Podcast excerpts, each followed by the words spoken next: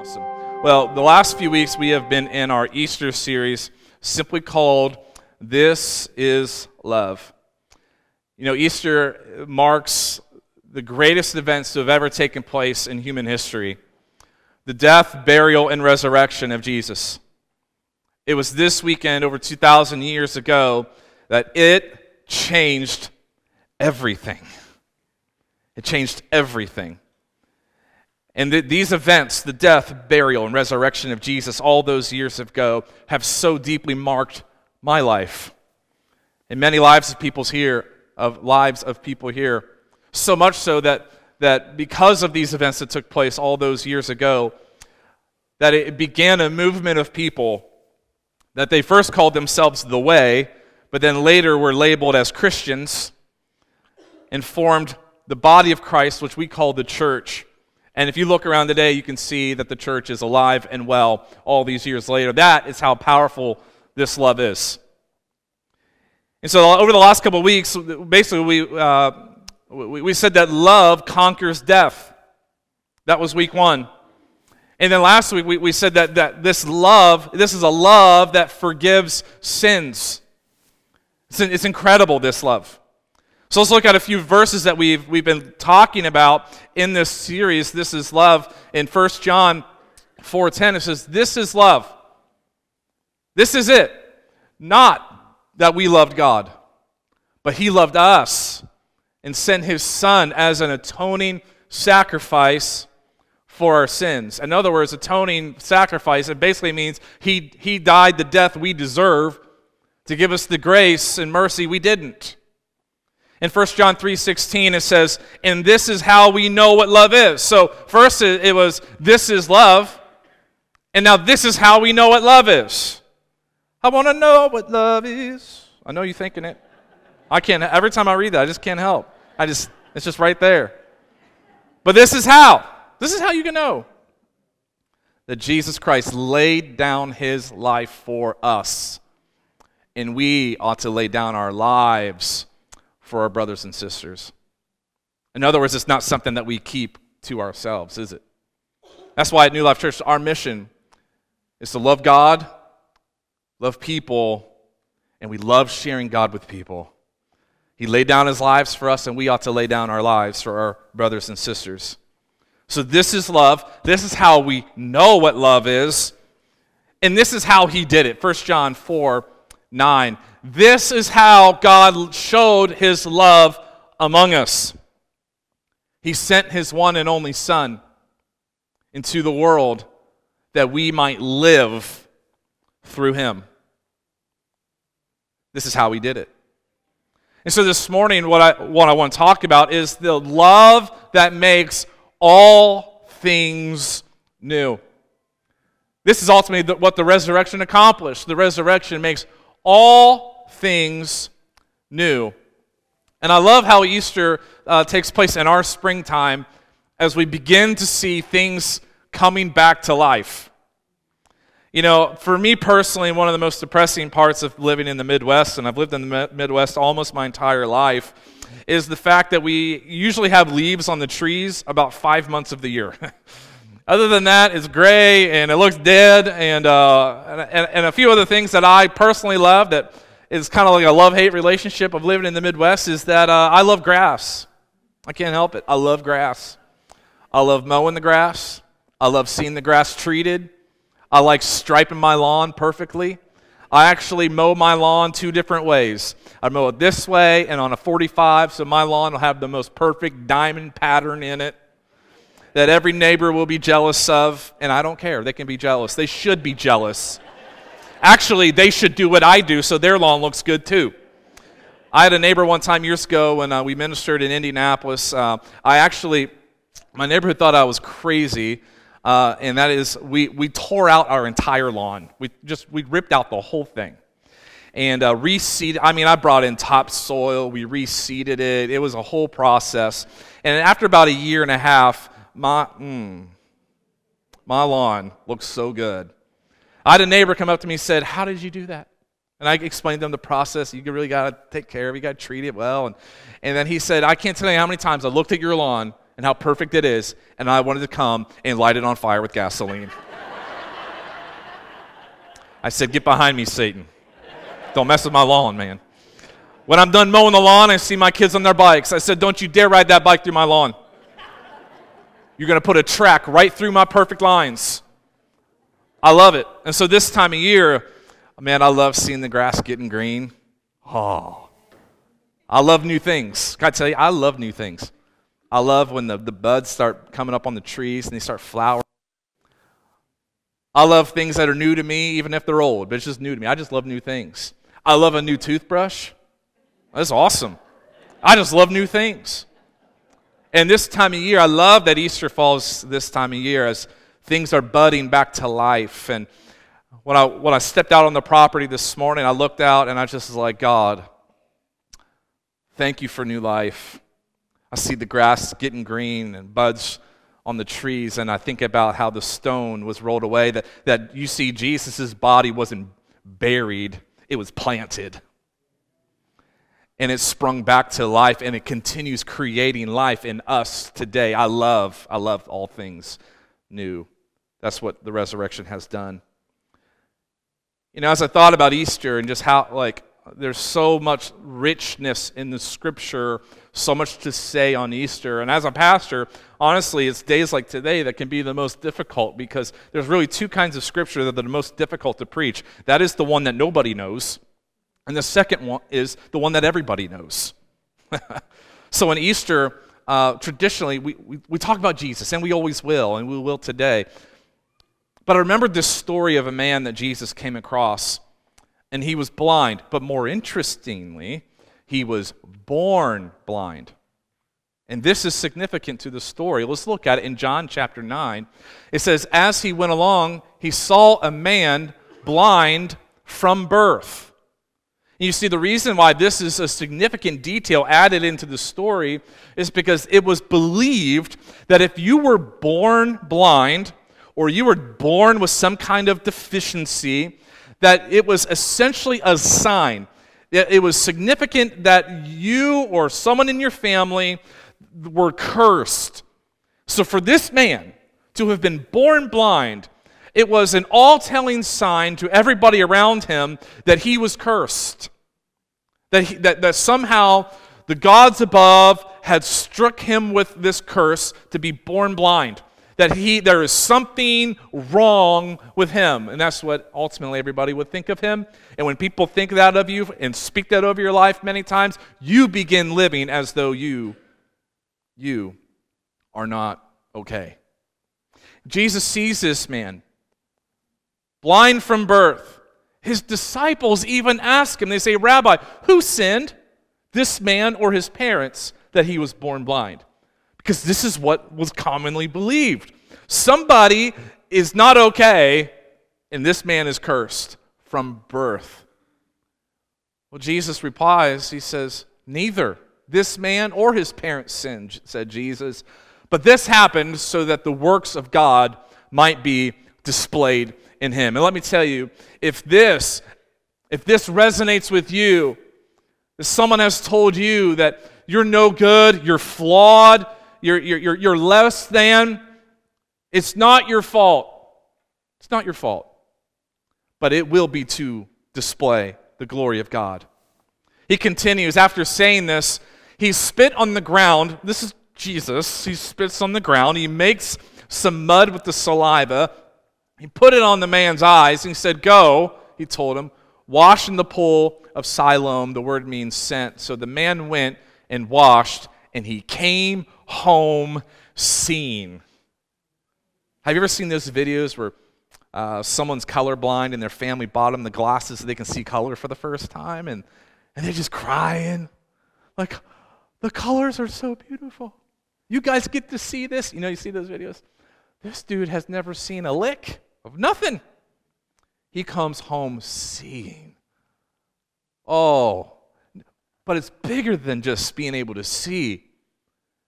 For the first time, he realized that he was somebody. He wasn't cursed, he wasn't less than.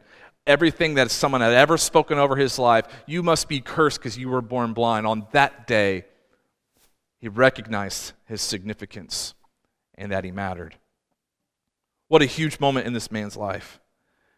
And as he goes home, it says that his neighbors and those who for, had formerly seen him begging asked, because this is the thing. In, in the early first century, if you were disabled, you couldn't work, and you were permitted to beg for income. So this man, left stand, has been had to humbly stand and beg for money each and every day for survival. And his neighbors recognize it, that's the dude. That's the guy begging every day. Isn't this the man who used to sit and beg? Some claimed that he was. Others said, no, no, no, it only looks like him. Because that dude, he was born blind. That dude was cursed. This guy, he's got tears in his eyes and he's looking with awe and wonder at the world around him. Can't be the same guy. That is a doppelganger. If I've ever seen one, it's not the guy. No, he only looks like him. But he himself said, No, no, no. It's me. I'm the guy. I'm the man.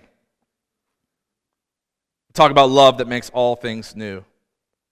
You see, it's this love of God that creates for us a new beginning. And for this man, born blind, looked down upon by those around him, oh, you must be cursed. There's something wrong with you. Deep down inside, we don't know what's something wrong with you. In an instant, Jesus gives this man a brand new beginning. Come on, I remember, I remember when God gave me a brand new beginning. You, you kind of you walk in the church a little different when you realize he's given you a fresh start. You wake up in the morning a little different. You go to bed at night with a little bit more peace when you know that you have been given a new beginning, that no longer that you're identified by your own dysfunction. You see, we don't even know this guy's name. When we refer to this guy in this, this story in the Bible, you know what we call him? The man born blind. It's what we call him.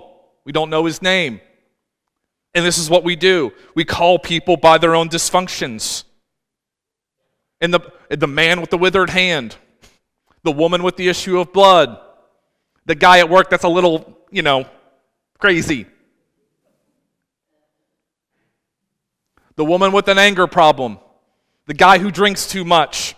We label people by their dysfunction. And Jesus says, hey, bring me that dysfunction. Bring it here. Bring it here. Go wash, and you'll go home seeing. What? Yeah, you'll go home seeing dysfunctions.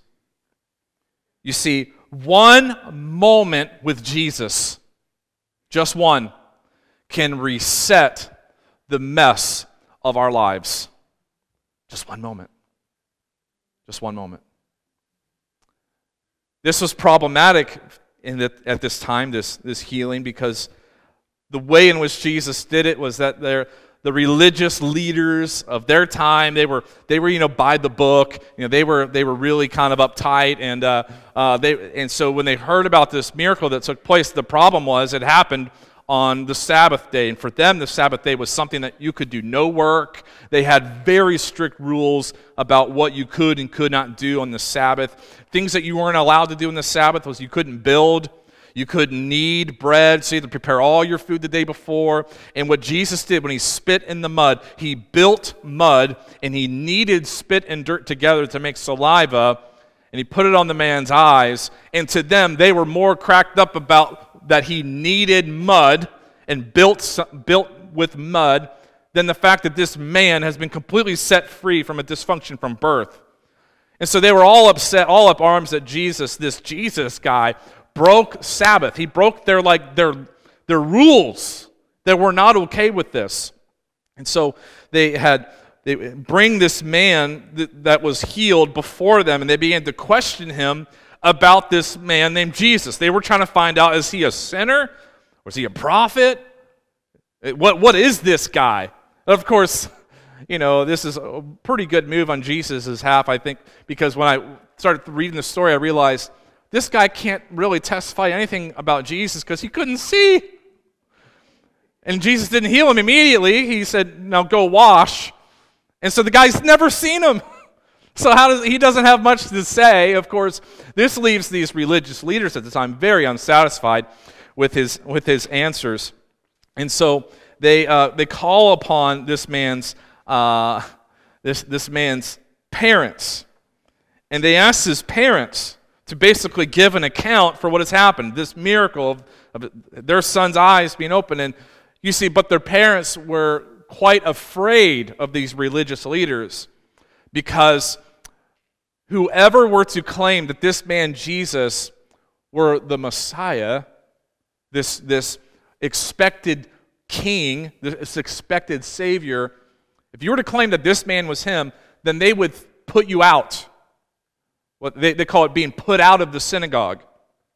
So if we were to reverse back in time for just a moment and go back to early first century Judaism, there was three levels of excommunication. The first one was called rebuke.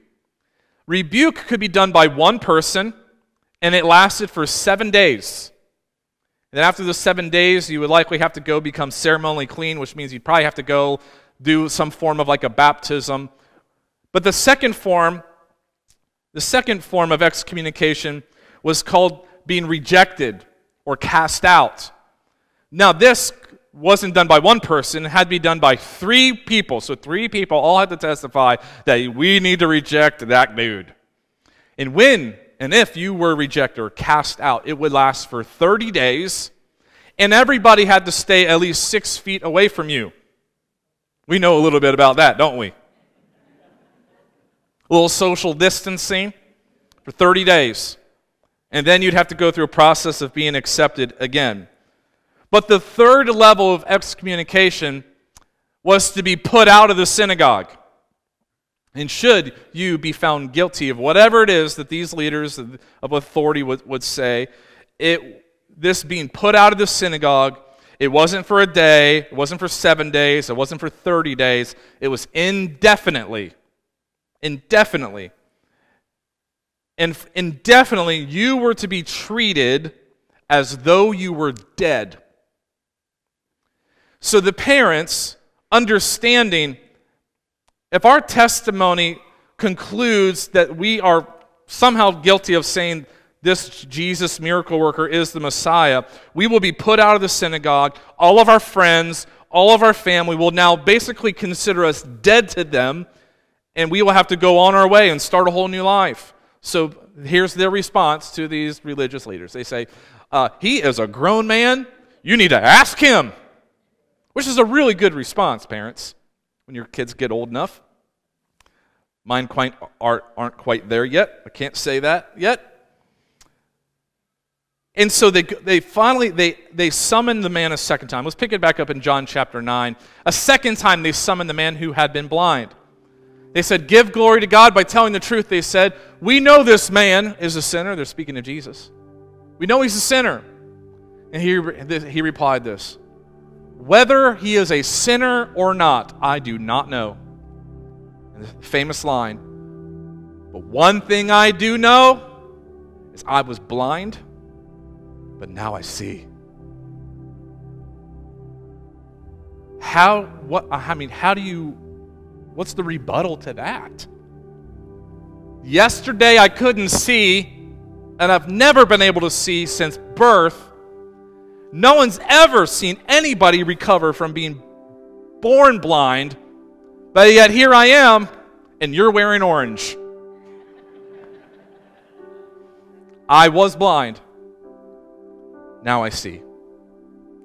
And this is what God does. This is what the love of God does. It, it, it makes all things new. And so his testimony is one of many people even now today.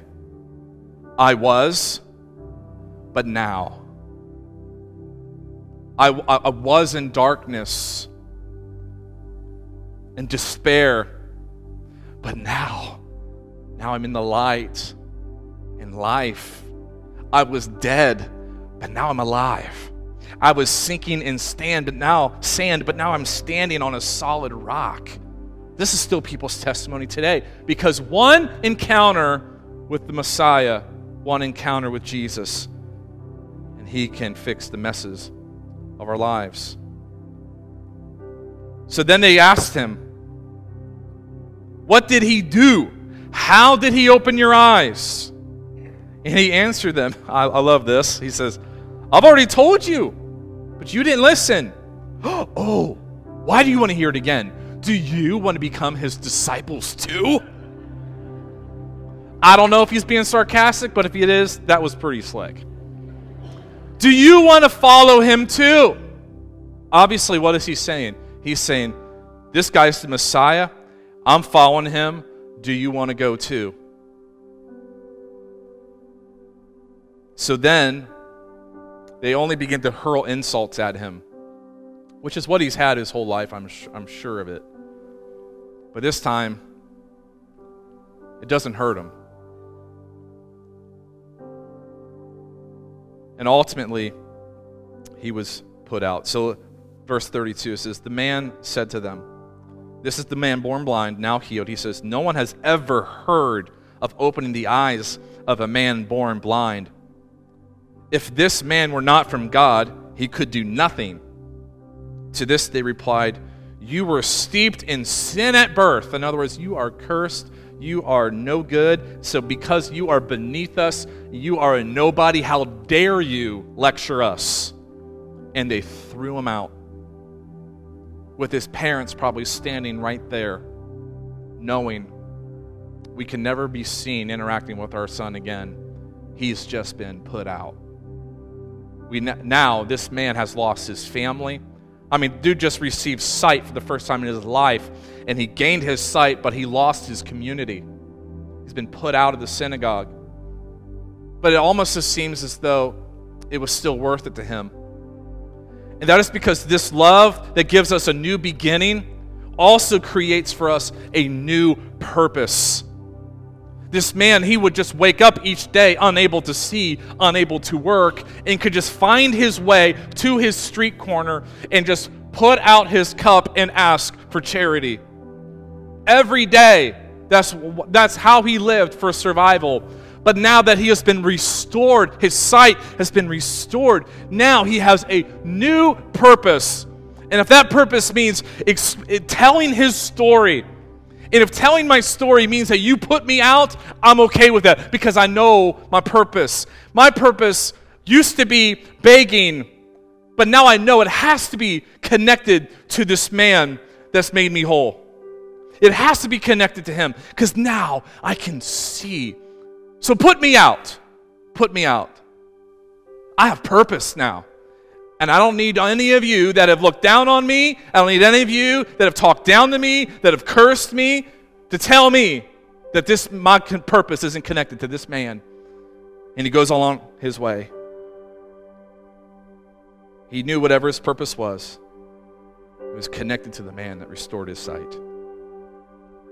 So throw him out, and they did. Here's the thing everyone lives to have something to die for. Everyone lives with something in them to, to, to die for something that's bigger than themselves. In other words, everybody lives for, for wanting to know that there is a reason and a purpose for their life.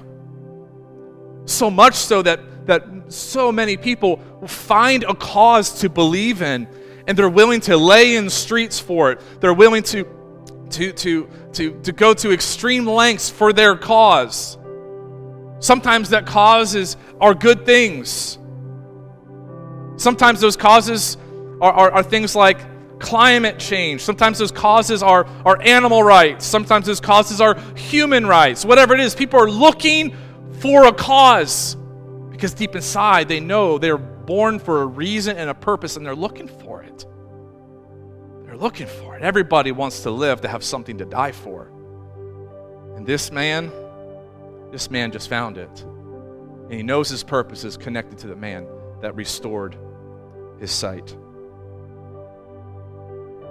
And the real purpose of your life is connected to the one who restores the sight to the blind, helps the lame walk. The real purpose of your life is connected to the one who is responsible for every little miracle in your life.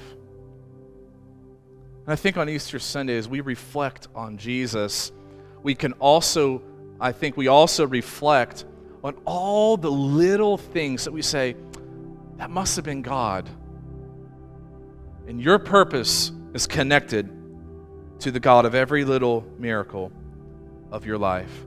Because all I know is once I was blind, but now I see. And sometimes just knowing your story is enough to refute your haters. Yeah, but church this and church. I listen. I, all I know is you should have seen me before, and I was a mess, and He made me whole. Are you sure you want to? Uh, listen. All I know is I was lonely, I was lost, I was down when He found me, and He lifted me up. John 9:35. Jesus heard that they threw this man out. So he went and he found him. This is what our Savior does. Everyone else leaves you behind. And he says, Oh, oh, son, daughter, come here. Come here. I'll find you. You're not, you're not alone. This man left, likely feeling alone. He's been put out. His family can't not talk to him ever again. And Jesus says, must find him. Must find him. I wonder what that search was like. But he finds the man. He says, Do you believe in the Son of Man, this Messiah? Who is he, sir? The man asked. And at first, you know, when I read this, I said, He should have known. And I was like, Oh, yeah, he couldn't see. He couldn't see until afterwards. He says, Who is this man? Who is he, sir? Tell me so that I may believe in him. Jesus said, You have now seen him, and in fact, he's the one speaking with you right now. And the man says, Probably he's thinking, thought that voice sounded familiar. He says, Lord, I believe. And he worshiped him. So, this love, it gives new beginnings. This love gives us a new purpose but the love of God gives us a new life. And that is what this man experienced a whole new life. And that's what Easter is. That's what it's all about. Is God is taking old things and making them new. God is taking dead things and making them alive. He's giving people new beginnings. He's restoring people's purpose. He's giving them a new life. 2 Corinthians 5 17 says, Therefore, if anyone is in Christ, the new creation has come, the old has gone, and the new is here. And the new is here this Easter. It's a, Easter is a reminder that, that new life is always available to us. Easter makes new life possible. You see, Jesus, he lived the perfect life that neither you or I have ever been able to achieve. But then, being one without sin, without mistakes, never failing, he was the only one then that could then offer his own perfect life as a sacrifice for the freedom of us all. For God so loved that he gave his only Son. And whoever believes in him shall not perish, but have eternal life. I want to share with you an old story about an old bridge keeper. Maybe you've heard it. There was once a bridge that is spanned over a large river. Now, during most of the day, the bridge would pivot in the center and go lengthways with this river. And a few times during the day, a passenger train would have to come by. So this bridge keeper, he, he sat in a booth along the side of the river. Periodically, he had to work the lever that would turn the gear and spin that bridge from the center of the river to span the gap between one bank and the other. And it would lock together on both sides to keep it stable, and the passenger train would pass through across safely across that wide divide uh, and across the river. And one evening, as the switchman was waiting for the last passenger train of the day to come, he looked off in the distance through the dimming twilight and he caught the sight of the train's lights in the distance. So he stepped out onto the control and he waited for the train uh, until the train was within a, within a prescribed distance to pull the lever and operate the bridge. So he turned the bridge into position, but to his horror, he found that the locking control didn't work, leaving the bridge to swing freely.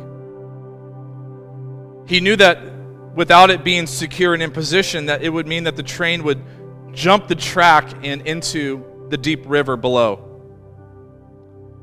Many people on board this last train of the day men, women, children, entire families. So he quickly left where he was. He crossed over the bridge to the other side because there was a, a manual lever in the, in the event of when these events would take place, there was a manual lever that he could pull to lock that bridge in place.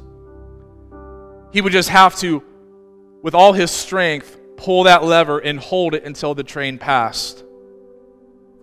It, the, the train is, is beyond its, uh, the distance it would need to stop, so he knew he had to get to this lever in time pulling the lever, locking it in place, holding it with all his strength for the passengers to pass by. The passengers on this train were, were dependent on this man's strength, although they were completely unaware of the situation. And then coming across the bridge from the direction of his control booth, he heard a sound that immediately made his blood go cold. It was the voice of his four year old son coming across the bridge. Daddy, where are you? His first impulse was to cry out to the child, Run, run, run! But he knew the train was too close. That boy's tiny four year old legs would never get across the bridge in time. In a moment, the man almost left the lever to go snatch his son and carry him off to safety, but he, he saw the lights of the train nearer and nearer, and he knew that he could not save his son and be back to the lever to save the train. One of two things was about to happen. Either every man and child and woman on the train or his son would lose their life. He took a moment to make that decision. And then, in a moment's time, the train sped safely and swiftly on its way. No one on board was aware of the tiny body that was broken on the bridge that day. Nor were they aware of the pitiful figure of a sobbing man clinging with all his might to the locking lever, even long after the train had passed. They didn't see that man walking home more slowly than he had ever walked before. They didn't see the man tell his wife that their son would not be returning home. But instead, the passenger train, full of passengers, enjoying a meal, laughing together, safely headed to their destination. Now, if you are compelled, if you are if you were to comprehend the emotions that went through this man's heart, then you might be able to even begin to understand the feelings of our Heavenly Father when He sacrificed His Son to bridge the gap between us and eternal life. Can there be any wonder that he caused the earth to tremble and the skies to darken when Jesus breathed his last breath on the cross. How does he feel? How does God feel? When we speed along through life without giving thought to what he has done for us, without giving thought to the sacrifice of his son. For God so loved that he gave his son.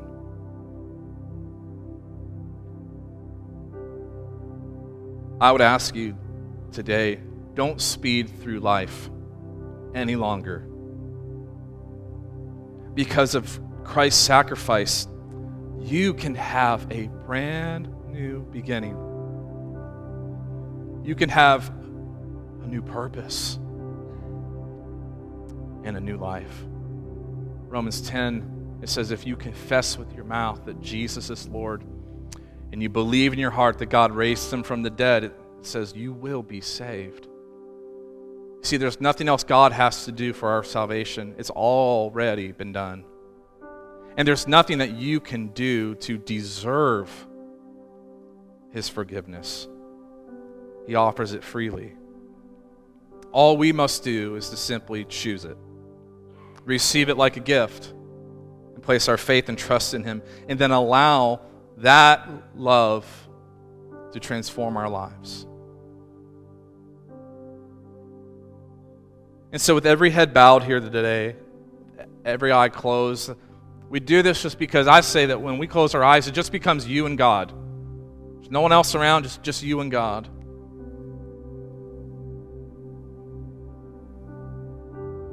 I want you to know that whether you saw it or not, you were on that train. Whether you recognized him or not, there was a heavenly Father standing at the at the lever, holding it, sobbing as he gave his son so that you could pass this great divide and have life. I'm just wondering today if there's somebody here that maybe maybe you maybe you used to feel like you had a relationship with God and you've strayed from it.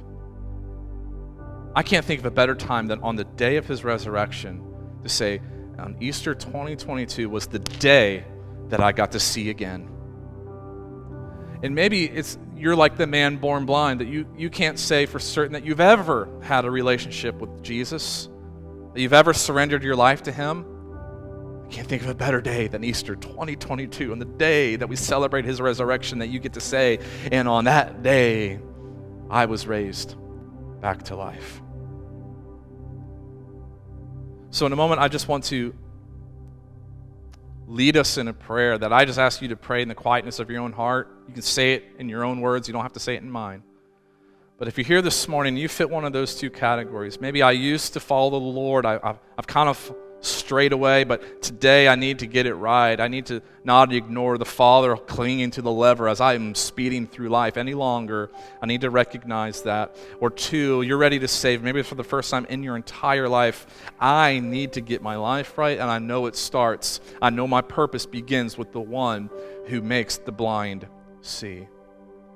If you want to make that decision today to follow Jesus, would you just ever so slightly. Lift up your hand higher than your shoulder so I can see who I'm praying for today.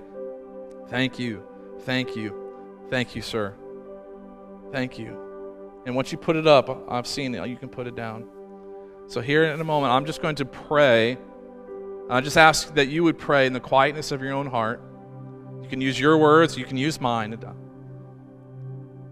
And just surrender your life to Him, accepting this love of the Father. So, Lord, I pray that you would forgive me, Lord, of every past mistake, every past failure. And I surrender my life to you. And Lord, I, really, I just want to say thank you for rescuing me. Thank you for, for looking down and seeing me in my broken condition and still seeing me worth coming and dying for. I pray that, that I would really have a the sense today that you're giving me a new beginning, a new purpose, and a brand new life. And although I might still have questions and doubts, I'm just I'm willing to address those. I'm willing to talk about those. I just know that if I'm going to get my life on track, it starts with you. You just forgive me and accept me? And I want you to know that he does. He does. In Jesus' name. Amen.